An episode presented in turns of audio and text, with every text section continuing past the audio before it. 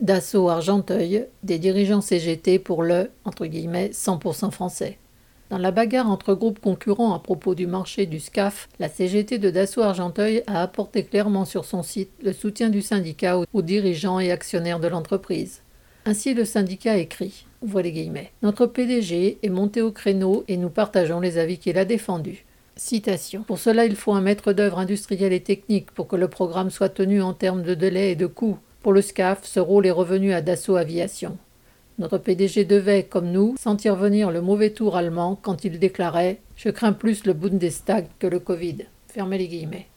Et d'ajouter, en bouchant les trompettes nationalistes pour réclamer que la construction du SCAF soit 100% française, ouvrez les guillemets, le SCAF à la sauce allemande serait une formidable machine à pomper notre savoir-faire et nos charges de travail. Attention, les Allemands ont prouvé leur talent de pilleurs de savoir-faire.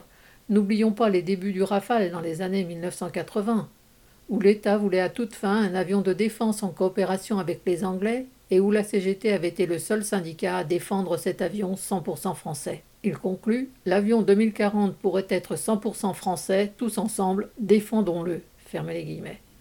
Et afin de bien mettre les points sur les i, le syndicat illustre sa déclaration de l'image d'un casque à pointe prussien. En quoi cela serait-il une garantie pour les travailleurs de Dassault? Ils n'ont pas oublié que la construction d'un Rafale 100% français sous la direction d'un patron 100% français ne les avait protégés ni des licenciements ni des pertes de salaire, tandis que la famille et les actionnaires de l'entreprise continuaient à se remplir les poches.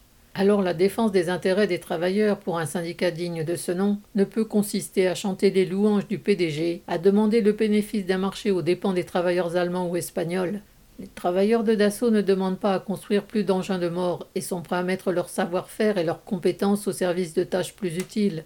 Un syndicat défendant l'ensemble des travailleurs devrait même avoir à cœur de poser le problème d'empêcher de nuire ce patronat qui engloutit l'argent public. Combien d'hôpitaux et d'écoles pourrait-on sauver et même construire avec cet argent? Correspondant Hello.